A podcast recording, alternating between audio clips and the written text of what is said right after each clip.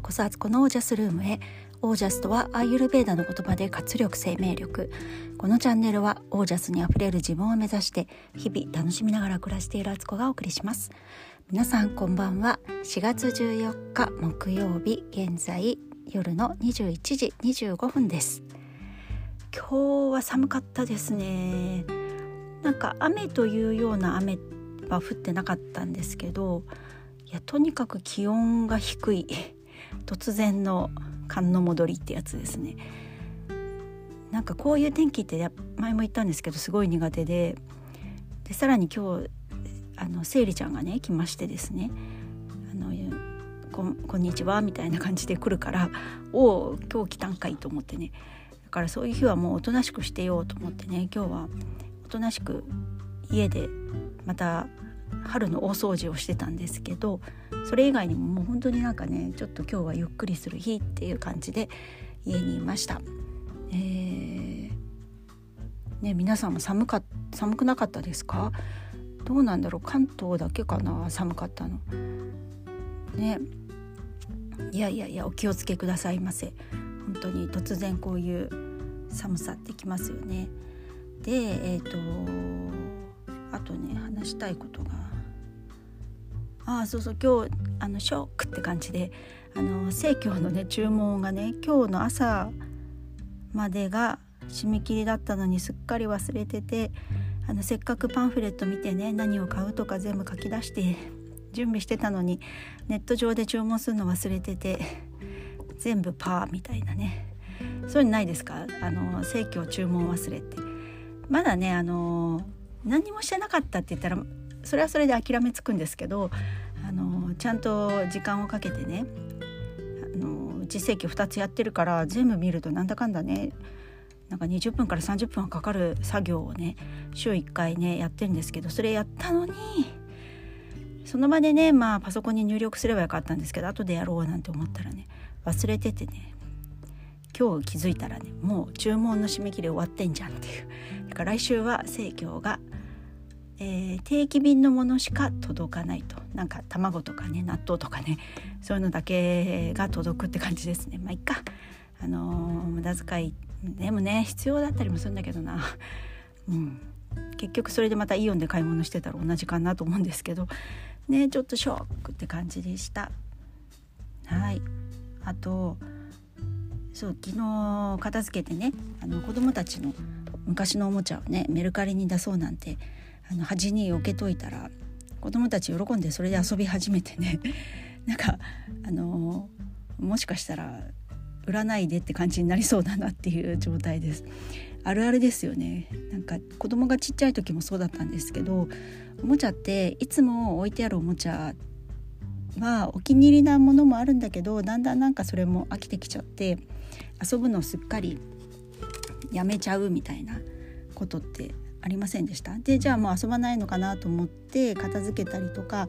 あのー、しばらくねちょっと物置に入れておいたりなんてするとそれをたまに出すとものすごい喜んでまたなんか初心に戻ったように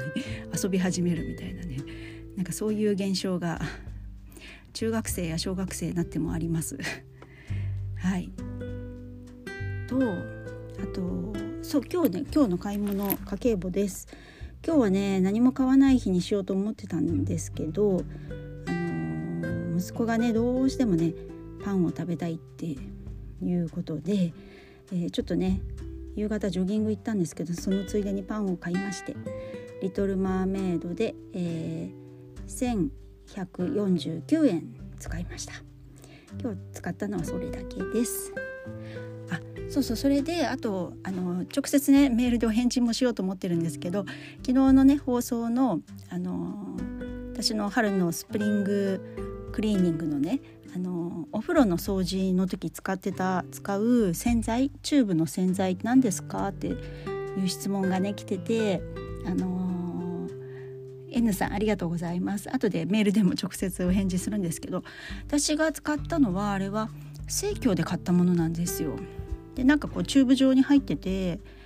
なんだろうなクレー状のものクレイ？なんか粘土みたいなものなんですけど、まあ、言ってみたら研磨剤で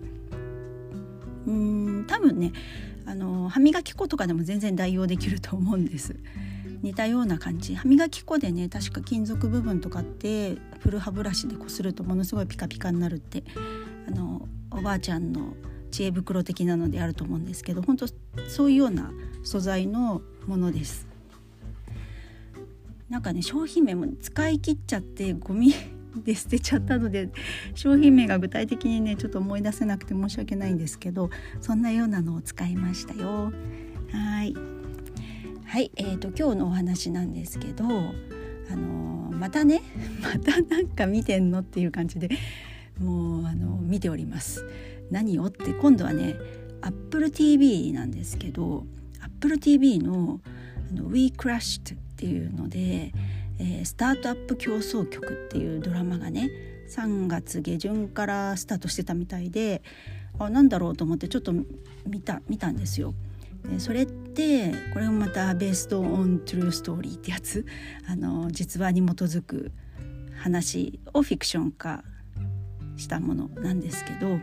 いやーこれもまた見応えがありましたね。あの WeWork っていうあのコワーキングスペースの会社の話なんですよ。その創業者のえっ、ー、と名前なんだ？アン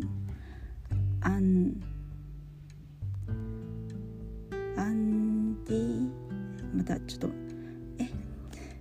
名前なんだっけ？もうすごい面白くて何度もねこの人のウィキペディアとかをね調べてたんですけどこの人なんだっけ？えー、っとあアダムアダム。アダムって誰よっていうやつですよね。アダムなんだっけなんだっけ？こういう会社があアダム・ニューマンだ。アダム・ニューマンっていうね、あのー、スタートアップ創立したばっかのあの新しい会社っていうんですかスタートアップって。IT 企業的な感じですけどでもそこはまあコワーキングスペースなんですけどすっごいおしゃれな、あの、なんだろう立地もいいところでコワーキングスペースっていうとなんか個人が使うイメージがあるんですけどじゃなくてちっちゃい会社とかにこう貸し出しするあのオフィスを手軽にいい立地のところに持てるようにでいろんな企業がちっちゃい企業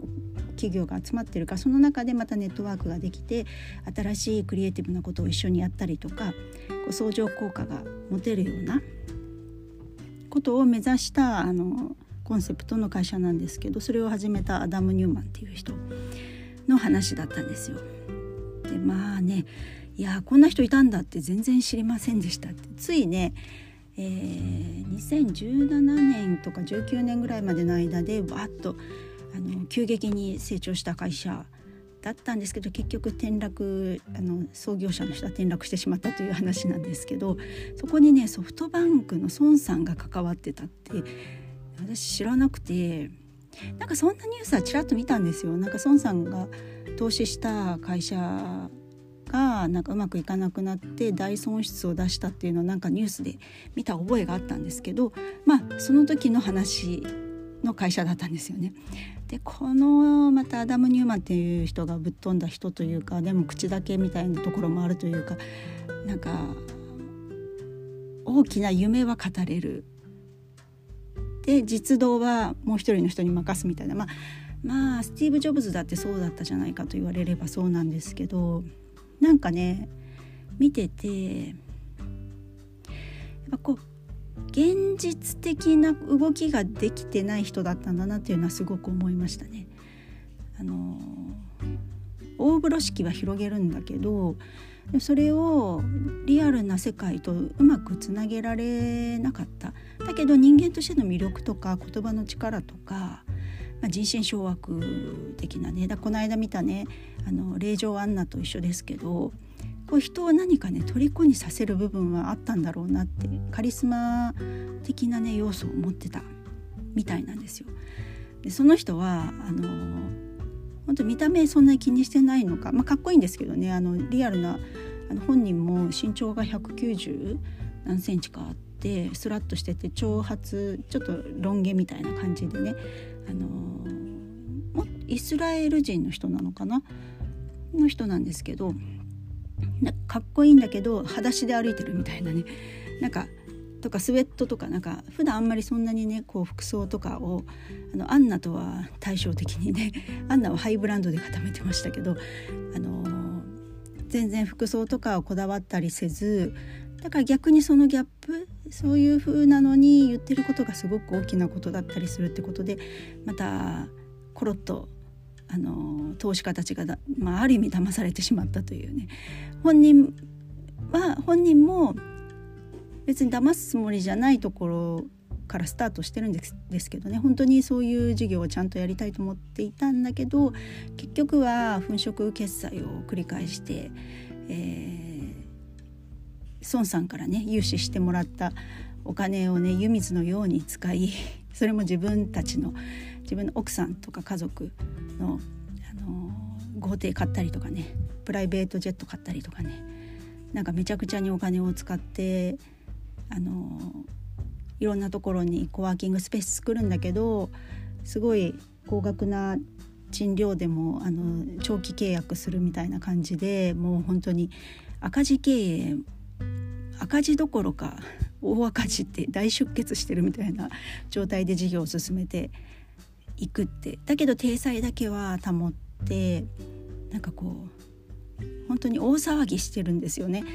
なんか一日のうちに多分どこかの時間とか騒ぐ時間みたいの作っててその音楽になり始めるとみんな全員仕事の手を止めてわーって歌ったり踊ったりとかなんかスローガンをこうね言い合ったりとかするとか夏はね社員旅行みたいな感じでサマーキャンプってなんかもっとおしゃれな感じでね社員旅行って言ってもで有名なアーティスト呼んだりとかしてでも結局そこでやってることってお酒飲んで踊ってでドラッグやってもう乱交パーティー的な感じだったっていうなんかまあちょっとある意味まあ昔のヒッピー時代的な感じの生き方っていうかねなんかそこに今の最近の IT のかんニューウェーブ的なのが入ってる感じなのかな。そんな感じでしたね。ですごい面白くこれはね令状アンナを見た人はね絶対あの受けると思うんですけど令状アンナの時にも騙された銀行家の人がまたあの騙され騙されるっていうか、投資家としてまた出てて 同じ人じゃんみたいな。これなんか狙ってんのかなっていうね。いう感じでそういうところもおかしくもありいやでも孫さんがね結局何千億投資したのかなすごい金額だったんですよね。でその物語の中では全然その決算書とか事業計画とかそういうところに孫さんは話は突っ込まずにもうとにかくあのアダム・ニューマンの彼の理想を信じたっていう感じの表現がされててうーんまあね孫さんもお金がね有り余るほどあってそれを何か世の中のために投資したいと思ってやってるからだと思うんですけどいやそんな風に投資するの？っていう なんかちょっとツッコミどころっていう感じでしたけどあのそうですねそういういやなんか見ててこの間の「レージョン・アンナ」もそうだけどなんかああいう世界スタートアップの会社とかなんかこう一夜にしてあの化ける会社、まあ、一夜じゃなくてもねもう短期間のうちにこうどんどん急成長する会社って結局資金繰りとの戦いなんだなっていうねあのなんか終わりがないでやってる本人もだんだんだんだん自分の手に負えない大きさになってきちゃってやってることとか広がり方とかそれを動かしてる人たちのことももう誰が誰だかも分かんなくなってきててで誰とどうつながってるかもなんかよくわからないまま会社だけが膨れ上がっていく。なんかその恐怖と結構、うん、その戦いでしかない世界だなっていう感じがしてあのそれはそれでねマネーゲームというかパワーゲームというか楽しいのかもしれないんですけどなんかね見てていや辛いだろうなっていうことしか思わなかったですね。あのそれはね豪邸に住んだり毎日サーフィン三昧だとかねあのプライベートジェットに乗ってね行きたい時にパッといろんなあのインドに行くぞとか言ってインドに行ったりとかねなんかしてるんだけどでも内情は夫婦間とか家族の間柄っていうのがバラバラだったりとかなんか信用してた、まあ、友達でもあり仕事仲間パートナービジネスパートナーとの関係もぐちゃぐちゃになっちゃうしなんかね心休まる時ないだろうなっていう。でお金は入ってきてるようだけどでも出てくお金も決まっててで借りてるお金で回してるから本当のなんかこう売り上げでもなかったりとかして実体がないんですよねそういう世界って。なんかそう思うと例えば自分が何かなんだろうパンを焼いてそれを売って100円入ってくるっていう方が確実で分かりやすい世界だなっていうのはねなんか難しいなと思うそういう世界は私はよく分からんと思いましたね。なんか多分すごい苦しくなりそうでねそれはそれで本当に大変だろうなってなんか普通に暮らしてるある意味サラリーマンの方が気楽だろうなっていうのはねすごく感じましたね。なんかその経営者の人はうまくいってる時はいいんだけどうまくいかなくなってくると本当に毎秒毎秒苦しいんですよね。で投資してくれる人からの連絡を本当にただただただただ待ってるだけで神頼み的な感じになっちゃってる。結局自分のビジネスなのに自分で動かしてないっていう主役が投資家になっちゃってんですよね。そういう視点で見ると。だからすごく滑稽だなって。自分のビジネスじゃないじゃんこれっていう感じで。ねでも多分ビジネスの世界って何かより大きくしていこうと思ったら投資してもらうとか事業を拡大するためには借金をしてやっていくっていうのが鉄則なんだと思うんですけどなんか一般庶民からすると本当に不思議な話不思議な感覚なんだろうなっていう感じでした。で結局ねあの、まあ、ニュースにもなってるから、まあ、ネタバレにもなっちゃうからあれなんですけどあのちょっと結果あ結果はあまだそっかドラマは終わってないからあのそうかこれまた後で話すことになるのかな。まあ、でも結局まあその人はねあの解雇されちゃうんですよ。あのスティーブ・ジョブズがねアップルを解雇されたみたいな感じに感じで同じで投資家たちから投資家じゃないかとあのなんだっけあの上の人たちの会議。ちょっと言葉が出てこない。あのえっ、ー、とマネージャーマネージャーじゃないよねもっと上の人だよねなんだっけ。あもうちょっとこういうのですよこういうの。すいません。なんか意味分かってくれますか？あの解雇されるんですよ。あのみんなから。やめてくれって言われて。でも結局ねなんか1900ん？1900億円かなんかもらってやめたんだよね。なんかスケールが全然また違う違うなっていう世界ですけど辞めるのにそんなにお金もらって辞めるんだみたいな、まあ、それぐらいなんかまあ裏でいろんな交渉があったと思うんですけどいろいろもうなんかねなんかいろんな名前も登録商標登録とかを彼が持ってたりとかしたからだからもうそれぐらい渡してやめてもらわないとやあのまたごちゃごちゃしちゃうしちゃうってことでやめたみたいですけど。いやーなんかまたスケールのでっかい話が来たなっていう そういうドラマでしたね。でそうそういう人がねリアルに数年前にそういう世間をににぎわしてたんだっていうのは全然知らなかった。私も私だって感じですけど。WeWork はあるみたいですね。日本でもまだあのソフトバンクの方であの業務を引き継いでちゃんとした会社に立て直して黒字経営になったみたいですけどあるんですね。なんか月4万いくらとかで個人でも使えるのかな？なんか新橋とかに本社があってみたいななんか見ましたけどへえと思って。いやでもなんかねちょっとね何とも霞をつかむようなビジネスだなと思って見てました。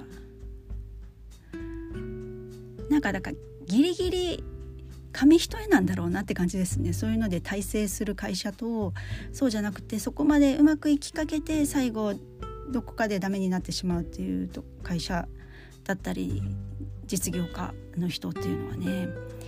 いやこれもなかなかなか見応えがあってアン・ハサウェイが奥さん役で出てるのでまたねその彼女のねあの変貌変わりっぷりもまたその演技力も大したもんだなと思って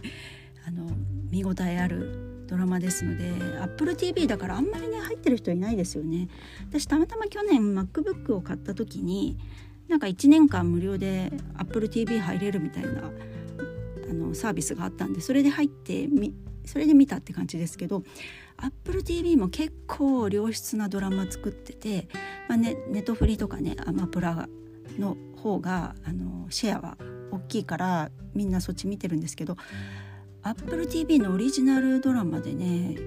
結構ねいいものがあるんですよ。あのリーズ・ウィザースプーンのニュースキャスター。あ違う違うモーニングショーか。えー、っとあ間違えた間違えた。え、っとモーニングショーだったかな？あのニュースキャスターのねアメリカのニュース番組のニュースキャスターの話なんですけどそれもすごい良かったですよ。あのリーズ・ウィザースプーンがめちゃくちゃいいですあれは。であザ・モーニングショーだ。それでこれにはあのあの人も出てジェニファー・アニストも出てていやまあこれだか言ったかなこのどっかのエピソードで言ってますかね。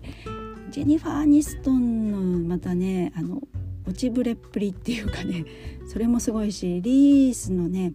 あのクレバーな感じが出てるのもねすっごいいいですよ。このドラマもねめちゃくちゃ面白いです。もうどんだけ見とんねんって感じですけど。基本的に海外ドラマ大好きで私。もう懐かしい90210をあのビバリーヒルズ高校白書からスタートしてね。あの数々のアメリカドラマはよく見てるんですけど。そう今回のねその「ウィークラッシュ」というあのさっき話してたね。えっ、ー、とあれですよ。スタートアップ狂騒曲の主役のアダアダムアダム・ニュートンの役をあの昔のね、えー、クレア・デーンズって女優さんが出てたあのあれちょっと待って。アダム・ニュートンだよね。あのなんだっけな。なんだっけなっていうことがもう多すぎてすいません。えっ、とえっ、ー、とクレア・デーンズ。アンジェラ16歳の日々っていうドラマがあったんですよ。で私すごいこれ好きでめちゃくちゃ見てたんですけどその時の不良役の男の子で出てた人が今回の「ウィークラッシュドの」あの主役のアダムで出てるんですよ。もうびっくりしたねびっくりしましたね。あの人これこんな感じになったんだと思ってあのそのアンジェラのねドラマ以降全然見た見てなかったんですよ。この人がどうなったかって全然あの気にもしてなかったっていうかね。だからねジャレット・レートっていう俳優さんですけど知ってますかね？全然私知らなくってなんかいろんなファイトクラブとかねなんか結構ね有名なところ出てるんですよね。なんだっけな。なんかねあの有名な俳優さんだったんですけど全然私はノーマークでいたんですけどあの不良の男の子が今こうなこのおじさんになったんだみたいなおじさんって言ったら失礼だけどかっこいいんですよかっこいいんだけどいやーなんかそれも感慨深かったっていう感じで、あのー、すごくね見て昨日もちょっと夜更かししてしまったっていう状態です。はいということで今日もなんかまたまたやたら熱く語ってしまいましたけど、あのー、本当にねなんか幸せってなんだろうなって思わせる、あのー、ドラマでした。はいなんかお金お金お金が全てじゃないよねとも思ったしなんか自分が分かる範囲で暮らす幸せの大きさっていうのにもなんか気づかされるような スケールが全然違うので比べようがないって感じなんですけど そんな感じでした。はいということで今日はこの辺で皆さんの暮らしは自ら光り輝いてオージャスにあふれたものです。オージャス半径3メートルに幸せはある